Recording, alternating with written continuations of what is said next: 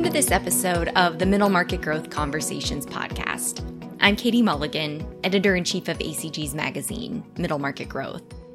On today's episode, we're going to be talking about the family dynamics within a family office, and specifically how to make those dynamics work in your favor. For that, I'm joined by Michael Beduzzi and Tom Stewart. Michael is the managing partner of Da Vinci Global Consulting, a consulting firm that specializes in advising families on wealth and the businesses they own, and he leads Da Vinci's Family Office Services Group. Tom Stewart will be a familiar name to many of our listeners, having been involved with ACG for a long time.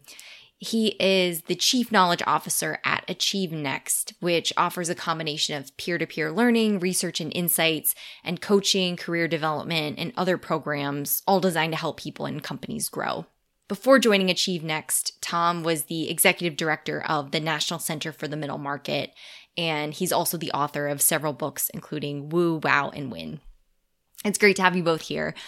Before we get into the discussion, I want to ask each of you to talk about your experience working with family offices to set the stage and help contextualize our conversation a bit.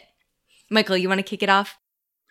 Yes, well, I've been working with families of wealth and family owned businesses for over 35 years and in various capacities through my career uh, mostly in the professional advisory capacity and not as a consultant. That came about roughly in 2000 when I transitioned from a professional advisor to a consulting role. And Tom, what about you? Well, my, my observation has been mostly as an observation. Uh, uh, in my role at the National Center for the Middle Market, I worked with a few people who had family offices. One of our board members did. I've gotten to know a few others through through uh, Michael, uh, but also uh, just sort of through general experience. And I think my real expertise here is the context in which a lot of family offices work in terms of the overall middle market and and family offices as sort of a private capital vehicle. Mm-hmm.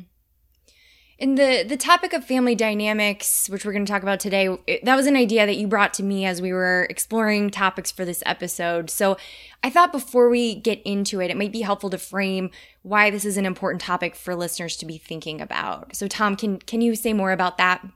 Yeah, yeah, and let me pick this up. When we at the National Center for the Middle Market published a study of major transitions in middle market companies, whether it was a change of CEO, change of ownership, or whatever it was, one of the things that we discovered was that people were mostly satisfied with what you might call the hard side of deals. This is for the middle market as a whole, whether selling to private equity, anything. They were sort of satisfied with the with the balance sheet and income statement side of what the deals were, but their biggest sources of dissatisfaction came from the soft side. And some of that soft side was with family members and investors. Some of that soft side was with employees, but the biggest sources of pain turned to be turned out to be the non-financial aspects of the deal. It's about that time, shortly thereafter, I met Michael, and we sort of started talking about that. And he said, "Well, yeah, I see that every day in in the family business consulting." And Michael, you can take it from there. Well, uh, I, I think with advisors in particular, the, the services that people are getting uh, even in family office situations, is more oriented towards the quantitative and objective side of decision making. But it's really in the qualitative and subjective areas that advisors don't feel as comfortable because human beings are complex and we're emotional. And many technicians are specialists in their technical areas of expertise and really feel uncomfortable when they're put in a situation to have to deal with the human element of things. So a good decision needs to be framed from both quantitative, qualitative, and subjective and objective uh, ways of looking at an issue. And what I find is when that doesn't take place, the outcomes that everyone hopes to achieve don't materialize because that a human equation is not factored in. And given that those human complexities are the source of so many deals that go awry or, you know, in a family office context, potential conflict, even, you know, it seems like they would be more top of mind. So, can you say more about why these dynamics are still overlooked in a lot of cases? Well, again, first is people that generally are working in that element of uh, providing solutions to people around complex problems uh, are comfortable with their level of expertise and their knowledge, but not they haven't been trained or as familiar with dealing with the other qualitative uh, and subjective areas. And specifically, it takes a lot of time to, to do that work. And most advisors bill by the hour. Their clients are expecting certain outcomes for that, and they're not expecting those advisors to spend hours upon hours helping them learn about themselves, discover um, where they're aligned and not aligned with their spouse or business owners, uh, fellow business owners. And so it, it, it just doesn't lend itself to the, the typical model of technical problem solving that advisors uh, are expected to deliver to clients and what clients are expecting. So it's sort of like that to a man with a hammer, everything looks like a nail. And so if I'm a lawyer, I can see the legal aspects of that. But but we've all had those conversations with lawyers or other advisors where they say, well, the choice is really up to you. This is I can tell you about the law, but the choice is really up to you. And then I think we all know from our own experience that that often in the family itself, some of these conversations just don't happen. Or or they happen in some contexts, but it may be a little more awkward in the context of the business or the family office, just as, you know, I mean, a fam- if you think of a family office as, a, as an investment vehicle, gosh, we simply have, we, we have similar conversations just talking with our spouses about whether we should in, buy Colgate or, or, or, or, or, or Procter and Gamble, you know, which is. Well, you know, if, if you talk to attorneys, many of them will admit that uh, significant portion of the documents they create are never signed. And, uh, and part of the reason for that is because the clients don't have the clarity and confidence to move forward. Uh, oftentimes, it's because there's so little time discussing what the why is and where people want to go and, and reconciling those differences.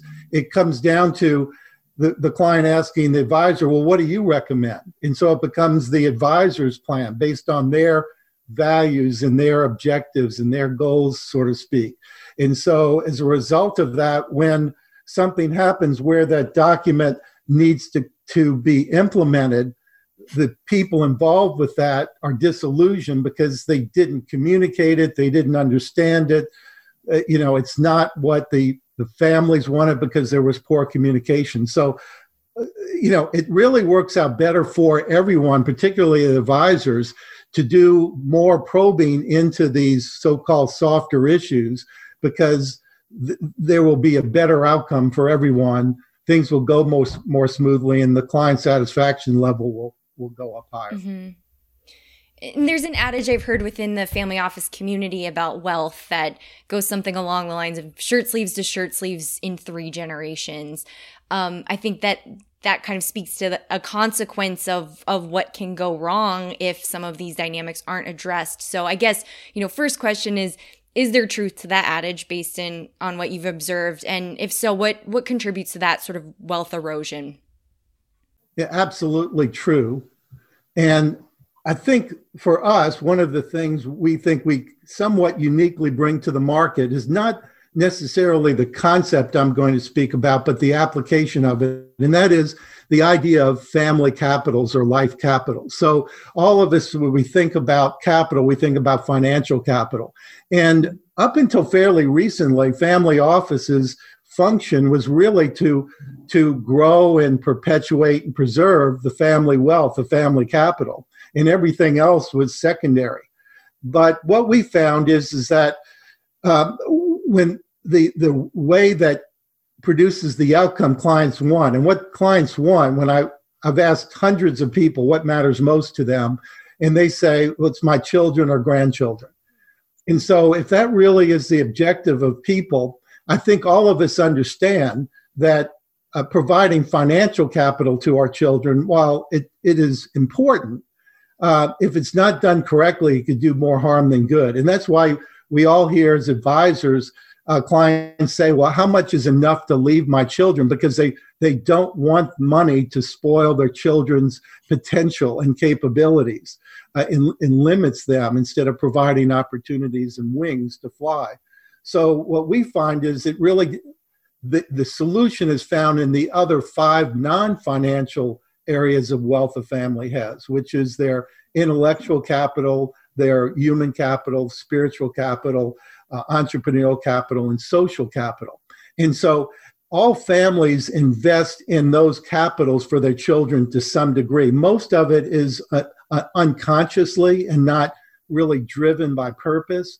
But if families use their money, because most families of wealth, they're overwhelmed with the complexity of how do I pass on my money? I have too much money to use in my lifetime. How do I convey it to other people that I want to bless with my money?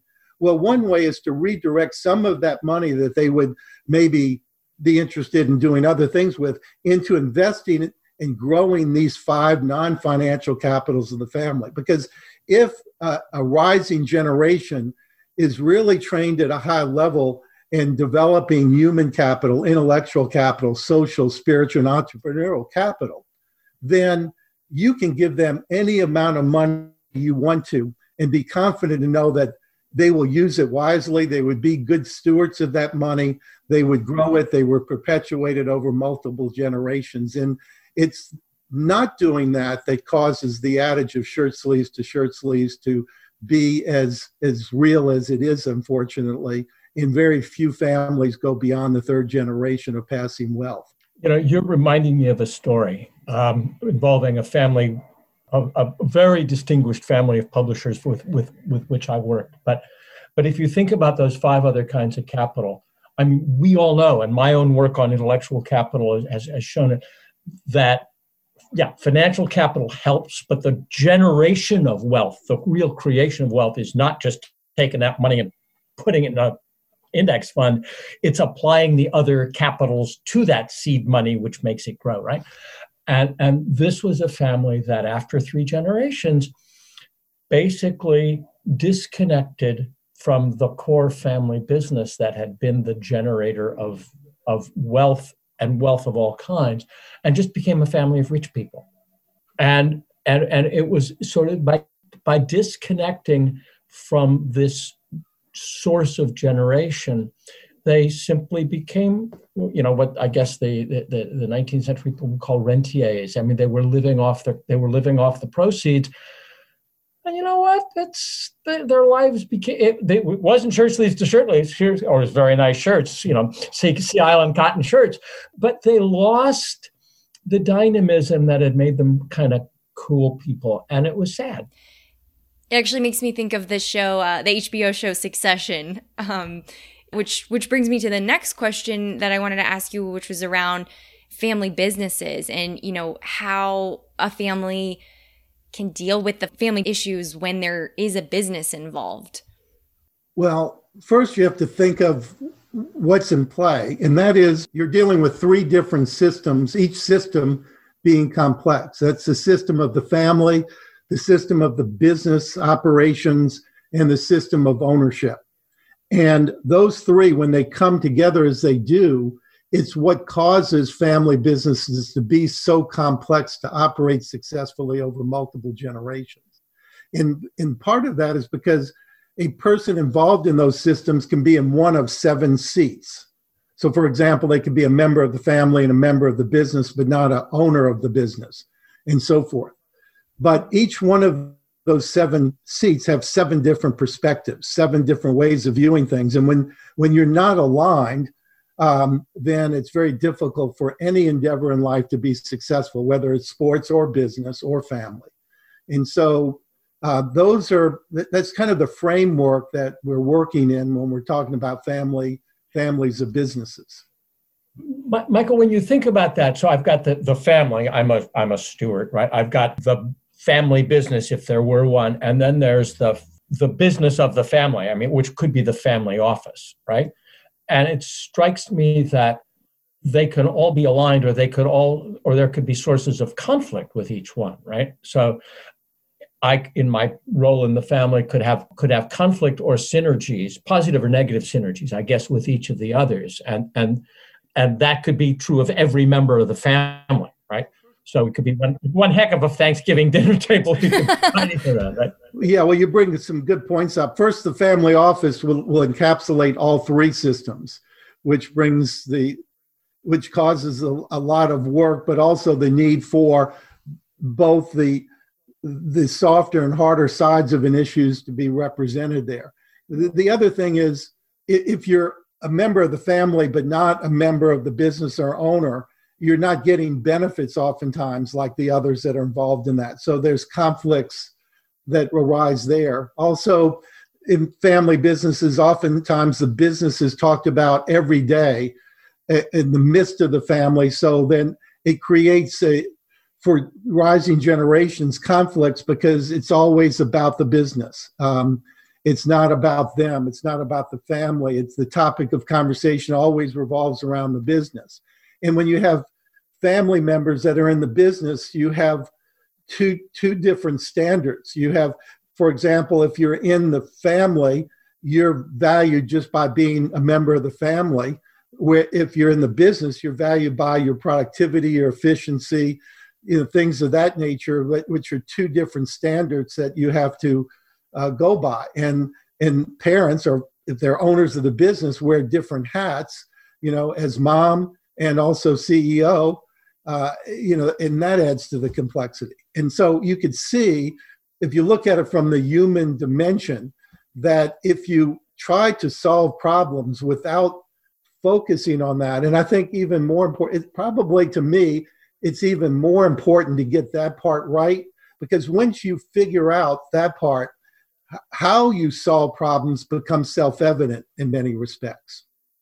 And I'm interested in the in how you bridge that, you know, between I'm a family member but I'm not actively involved in the business yet. So for, you know, a, a member of the rising generation that wants to play a greater role in the business and and develop a, stewardship mentality that's needed for multi-generational success, how do you engage them? What does that look like? Well, I, I think the most common way I see in family offices is the concept of a family bank. And the family bank could be a dynasty type trust, but it, it could be something informal. It doesn't even have to be a trust. It's a bucket of money that is used to develop the non financial capitals of, of the family. So it could be money that is used to develop skills and abilities of the rising generations in many different forms and fashions. It, it's, it provides for family meetings so the family can come without expense to an event, and that event can talk about the family and can also bring in experts to talk about other areas to grow the knowledge base and the experience of the rising generations. Uh, we, our firm actually has developed something new called the Rising Leaders Forum, the Rising Generations Forum, where it's actually a three year curriculum to take people through a process, the rising generation, which also includes the leaders of the business and the uh, matriarch and patriarch of the family to, to help develop the non-financial as well as the financial aspect because we dovetail with the family's advisors as part of that program. You know, I was I remember once meeting a woman who worked for a um, high-tech company in the Southwest, aerospace company, and there were three generations at work in the in the company uh, the grandparental, parental, and the, and the children uh, who were in their 20s or so.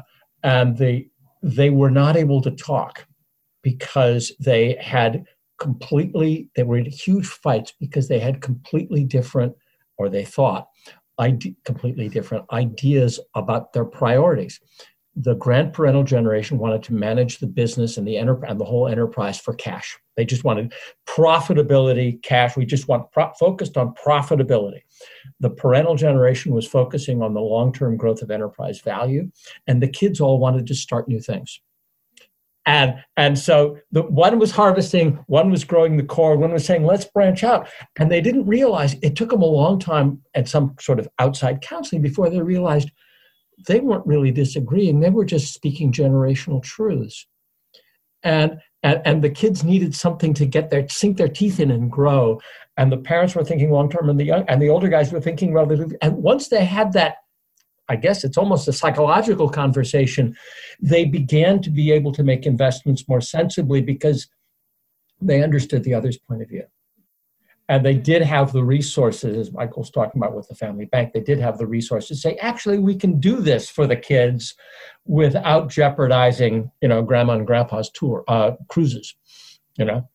Sure, yeah, like rather than an all or nothing mindset, how do we come to an agreement where we can all kind yeah. of have our priorities met? Yeah, and under and with empathy understand, oh, actually they're all seeing the world in a perfectly appropriate way. And when I was their age, I saw the world that way. That's how we started the business with you know, but but but empathy can get lost sometimes in these sort of highly fraught kinds of conversations or or as in that complex family office system. Yeah, let me throw something in along those lines too.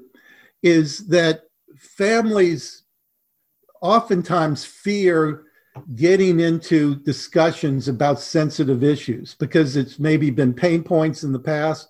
And so, as a result of that, there is a dread sometimes of talking about difficult issues, having difficult conversations in the family.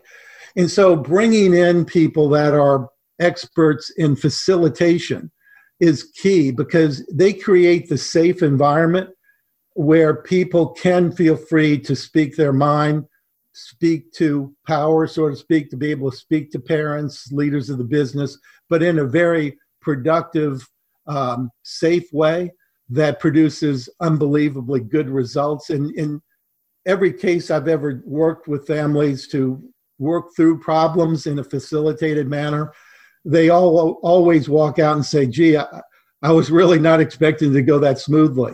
So it, it, can be done. That's the message to get out that it, if, if a family's dreading some kind of conversation, it can be successfully handled. And uh, there's a much, there's a release that comes, say, we finally have gotten over that hump and we can look to the future. No, it, it makes sense why that would be scary because I think it's one thing to have a disagreement or conflict within a boardroom and then you get to go home afterwards. But if you live with those people or you're going to see them at Thanksgiving, to Tom's point, I mean, that creates a whole extra level of fear, I can imagine. So I can certainly see the value of, of having an outside party come in to um, broker some of those discussions. So, you know, from where I sit at ACG, I, I talk to a lot of leaders um, who tell me about the role that corporate culture plays within their organizations and how that's a contributor to success. What is the equivalent for families and family offices and and how does their view on culture maybe look differently than it would in a more like traditional corporate environment? My experience is that families think in terms when they think of culture, it's mom and dad thinking how do I assure that my children and grandchildren accept my value system? Uh, whether it's their belief system, thinking about societal issues, et cetera, and so forth. And, and that's certainly understandable. But it's very difficult in this day and age for different generations, to Tom's earlier point, to see eye to eye when it comes to all these types of issues.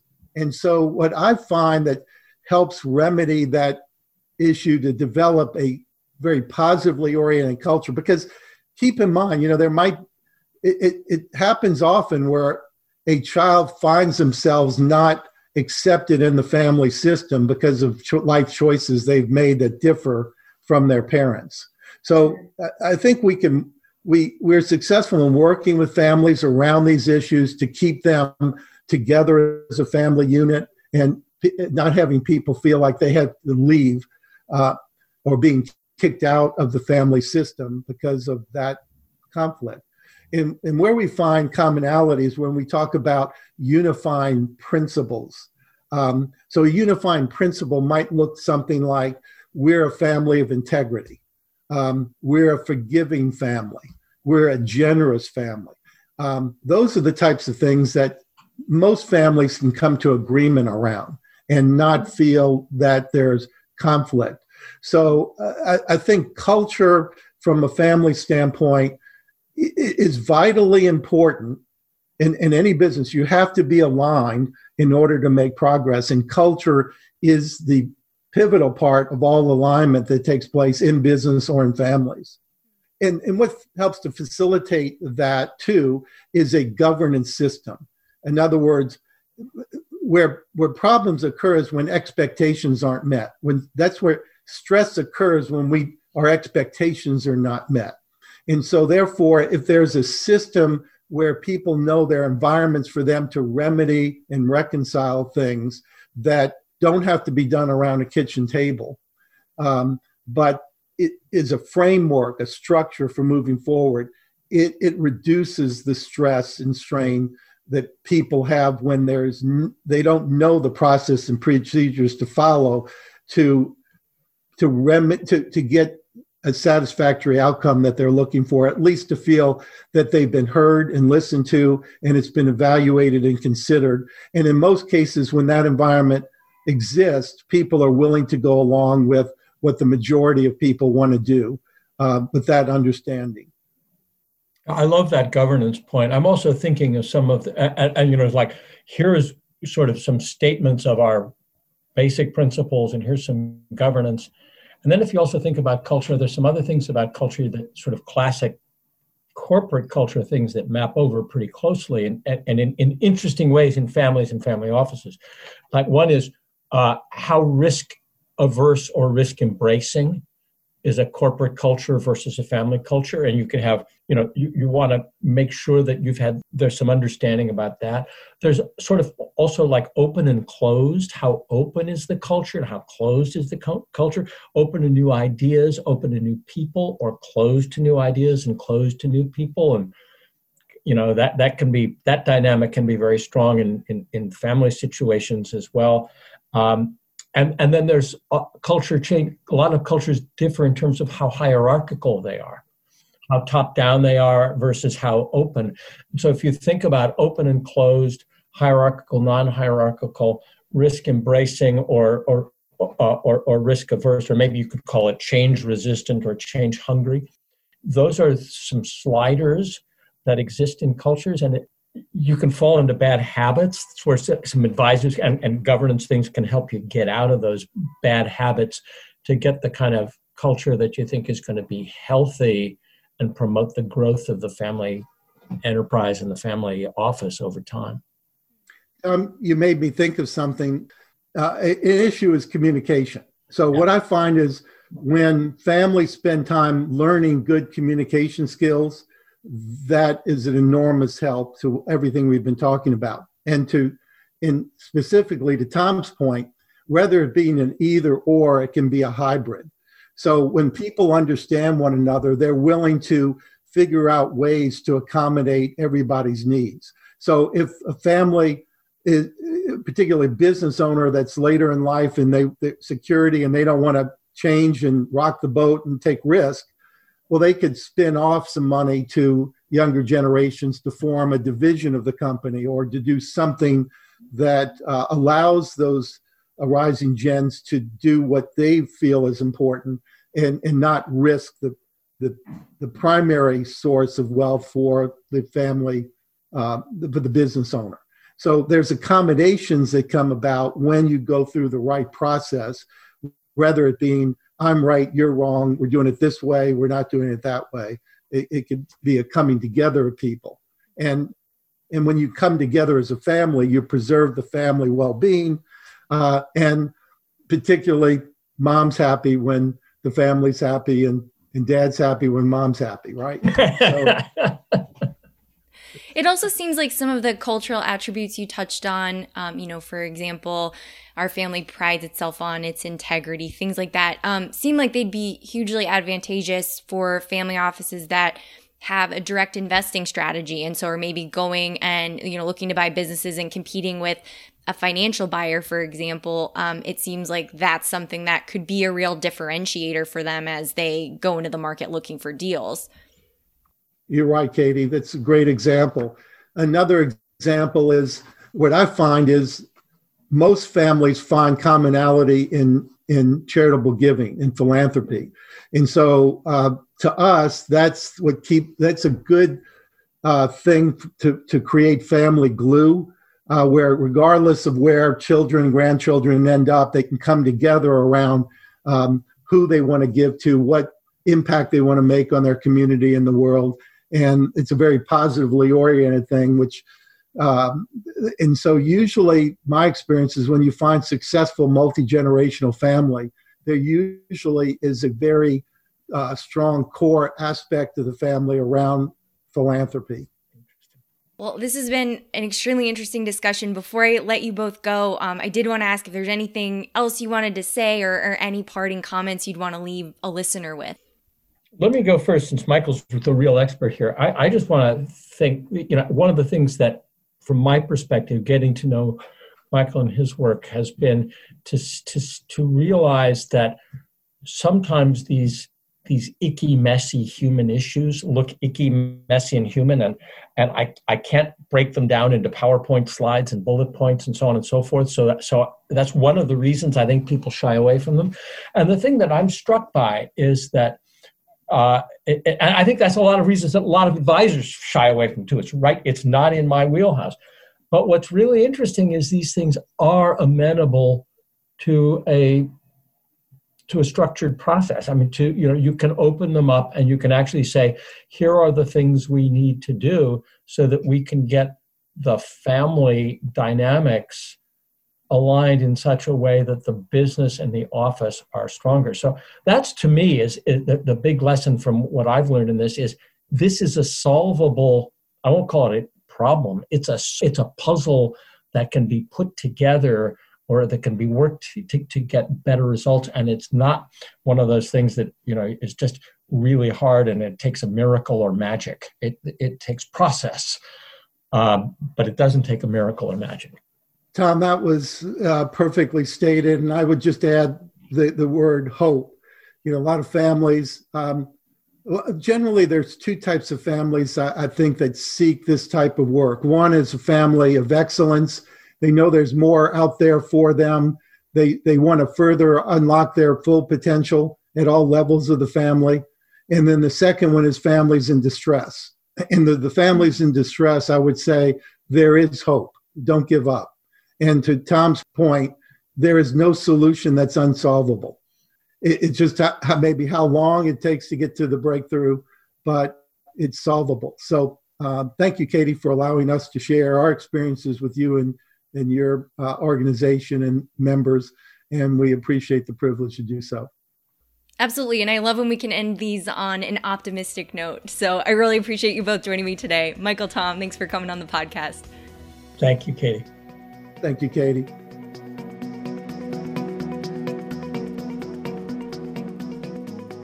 Thanks for listening to this episode of Middle Market Growth Conversations. Subscribe to the podcast in Apple Podcasts or Google Play, where you can listen to past episodes and hear the next episode in two weeks. While you're there, we'd love if you could rate the show and leave a review to help other listeners find out about us. If you have an idea for a guest or a topic that you'd like to hear on the podcast, we'd love to hear your suggestions. Please email them to editor at acg.org. I'd also encourage you to check out our website, middlemarketgrowth.org, for more content covering the middle market, private capital investment, and trends in middle market M&A.